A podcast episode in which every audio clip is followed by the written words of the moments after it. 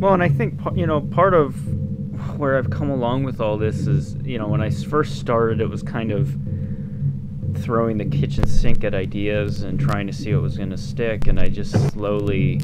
I think a lot of it was through the course of I we, like from trickery mimicry into clicked of uh, rediscovering certain processes that also highlighted how little you one actually needed to do to make something that's pretty vast in exploration for the audience and not over not overcut and not fill it so much with so many things. So i, I- think you know part of it and you, you keep cutting simple and keep arrangements simple but then you have other things that sort of explode the simplicity of it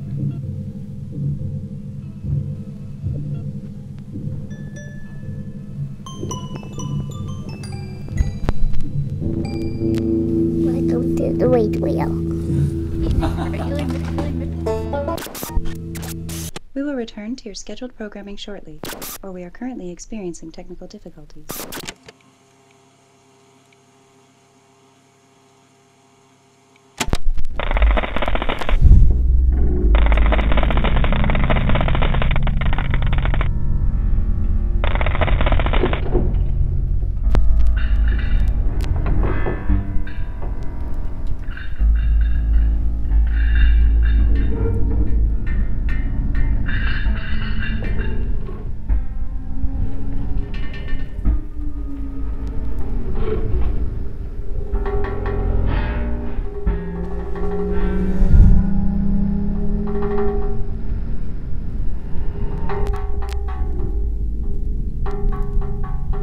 Has your feature work influenced how you do these more short form video pieces? Or is it doing this kind of collage stuff, which may or may not, you may not end up doing anything with, has constantly working on that and, and going through this archive of, of found footage? Has that influenced your your film work, your your feature length work. So which which one is it? Because you didn't. I mean, your short films, your early early work that I've seen is. I mean, they look like music videos. They're short films. And there's Right. Di- there's dialogue and, and stuff like that. They were always built though with that a very strong sense of kind of rhythm and musicality. did music were you influenced by music videos i mean you kind of grew up you're you're a little bit younger than i am so Yeah. you, you missed kind of the heyday of the music video by a little bit i mean you you prob you grew up with beavis and butthead making fun of those Right. videos that i grew up with and was like oh my god you can actually do films that are that are like this that are this size that you know that are over in you know two minutes and 30 seconds and and but yet you went on that journey.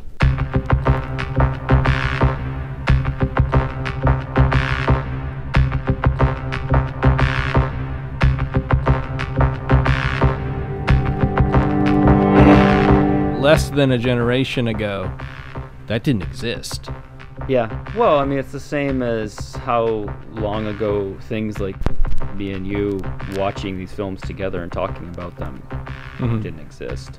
yeah yeah I, you know, I don't know that I was on sort of the music video bend. I was, I for some reason really early, I kind of had a weird mixture of a real sort of straight up Hollywood. So, you know, Spielberg and Coppola and, and you know, especially in the 90s with things like Jurassic Park and stuff like that. right But like, you know, Jurassic Park, like the thing that got me most interested was when the T Rex breaks out and there's no music. Mhm. And in a film that's sort of overwhelmed by that John Williams score, Yeah. me, li- me, little nine-year-old, immediately became interested in why, in that moment, it was right to have 15 minutes of just sound. it blew me away when i saw that Yeah, it still does. To me, I still watch it, and I think it's a, it's probably one of the br- most brilliant kind of moves that a Spielberg film has done is realizing I don't need music here. Well, just just because Eb- Spielberg is so beholden to score. He's Yeah. so, he he crams every usually every frame of a film Mhm. with some kind of musical cue. And yeah, those moments that stick out are those moments where he just, just doesn't do that. Yeah. But Yeah. But yeah, so like that, and then for some reason, I, I don't even remember how I first got into the world of it, but I started going old cinema real quick. So like I got interested in Fritz Lang, and I got interested in Fellini, okay. and I think part part of the reason those two always stuck out for me was because I felt like both of them were still making, in some way or another, maybe not narrative films, but but synchronous films like we talked about. Mhm. But they but they were telling in that sort of materiality of it, they were telling stories, and I I for some reason those all kind of gelled really quickly. So then as I started actually thinking about making stuff, it you know, also stemming from the fact that I'd been a, a musician first in the sense of actually being trained to do anything. Mhm. I always thought much more in a I mean even from the very first film I ever made that you saw I thought much more in kind of the pairing of musicality with imagery and then from that I would build a narrative.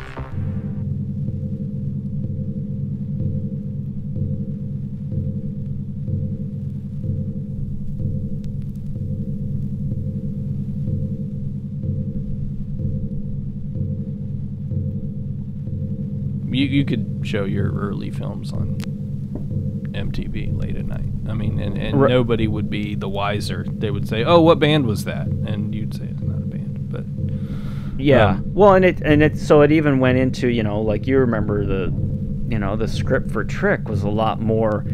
Here's sort of some notes on what the scene's going to do, but the majority of text was this is what the image is going to do and this is what the sound is going to do, right. because that was that was just the way I thought, and it it still is. It still is the way that I when I you know, when I'm listening to anything you do and, and we're thinking we want to do video work for it, it's just kind of immediately setting off sort of images in my head. And so then, then it sends down a rabbit hole of chasing that idea. Remind me because I am a horrible interviewer and, and didn't look this up myself, and I have a terrible memory. Um, you we did the music for that film first. Trick? Yeah. Yeah, we did that seven months prior. We did it in Yeah. January of 07 and we shot in And August you- of 07. you were the you composed the score to that. Those those are all your songs, and you got a bunch of us to play on them. Right. And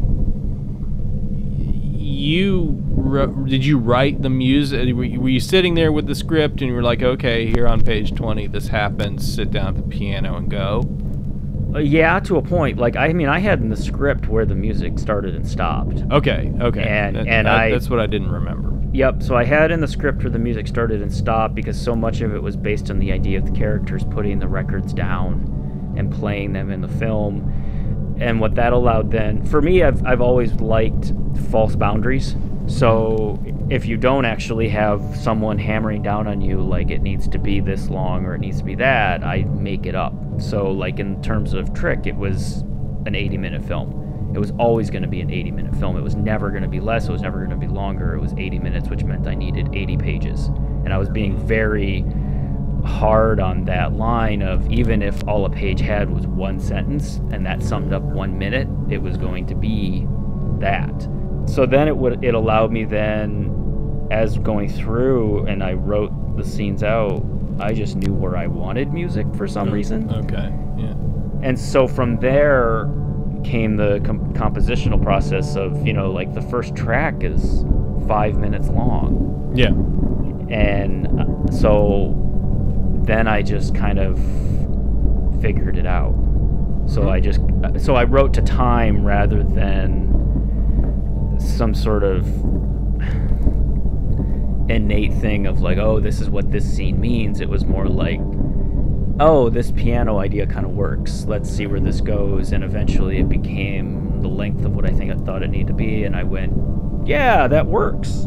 I like that. You know, Probably your your most traditionally scored film. absolutely. Because that, I mean, I, I, as a player, I mean, as somebody who played on those songs, I, I think I came in and and you you had, you know, you, you you had a very set, you know, this is this piece, it's going to happen in this scene, and and uh, I think you had a script for me. I, I mean, I read the scene and I was like, okay, and it was very much like you would you know you would be meeting with a composer who's who's just gonna get your part down and and and Yeah. take it take it there and, and you know this is this piece of music it's this long all you know all of that seemed to seemed to gel really quickly you know does that in your music video work does that same sort of thing happen? I mean, not just the stuff that you've done for me. I mean, obviously you're getting a piece of music that is this long, but right. but that marriage between okay,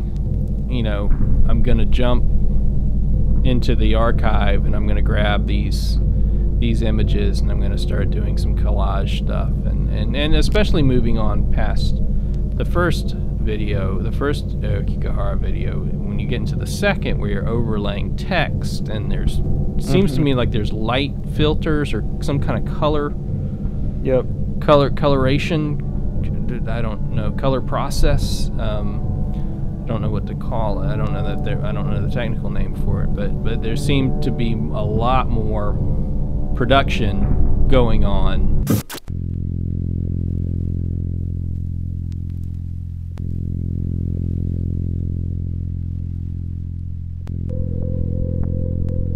There's a dramatic uptick in the image construction in this in the second one from the first one.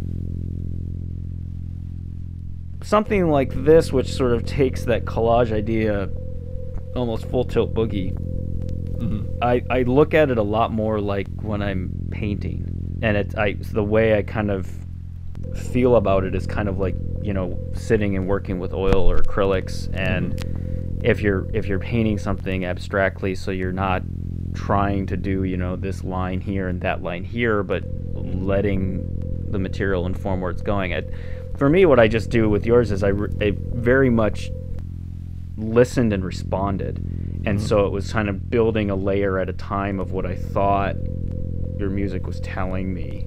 And from there derived a narrative in my head that seemed to be what the image was trying to bring out of the music. I mean, all, in all cases, it's just really trying to kind of bring out some of the space between the lines.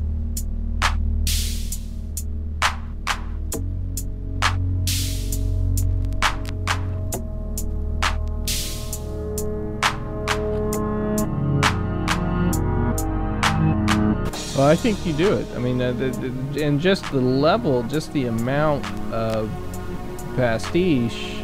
eh, I mean, that I can tell just here looking at the second video where there's starts off with cityscapes and there's this overlying text that is skewed and turned backwards. I had to read it. I had to hold a mirror. Yeah. I had to hold a mirror up to it to read it. And it still didn't make any sense. Good afternoon. How may we help you?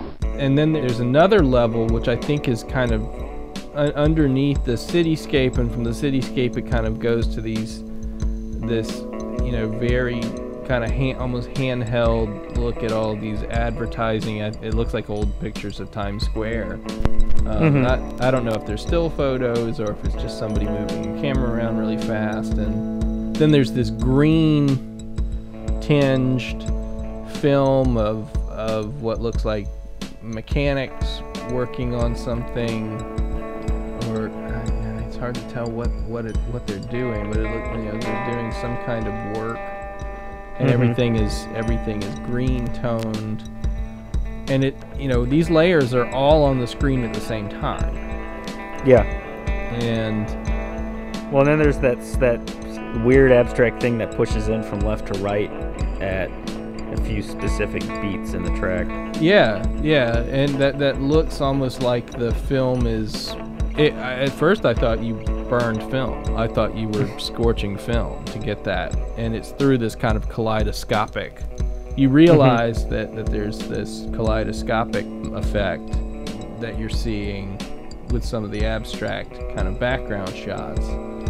Yeah. So so let's let's talk about this because you know you see videos that are made you know that are made cheaply independent bands and stuff like that.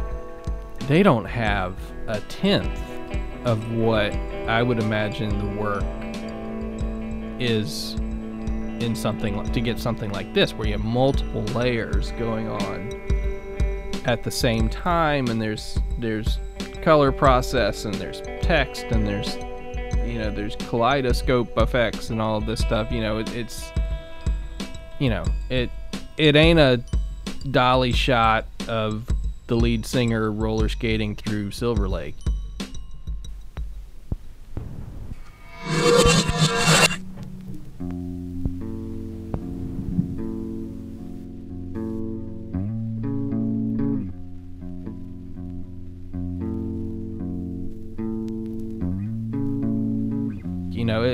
it's not the typical indie video process. It's not the it, it, it, it's not what you see. So so let's talk a little bit about that because i I think you really in Aokigahara this is a this is when you start running with this technique. I mean this video the third the fourth and Mm-hmm. and we'll leave the fifth. We'll, we'll, we'll, we'll but but these three in a row, and you again you produce them very quickly.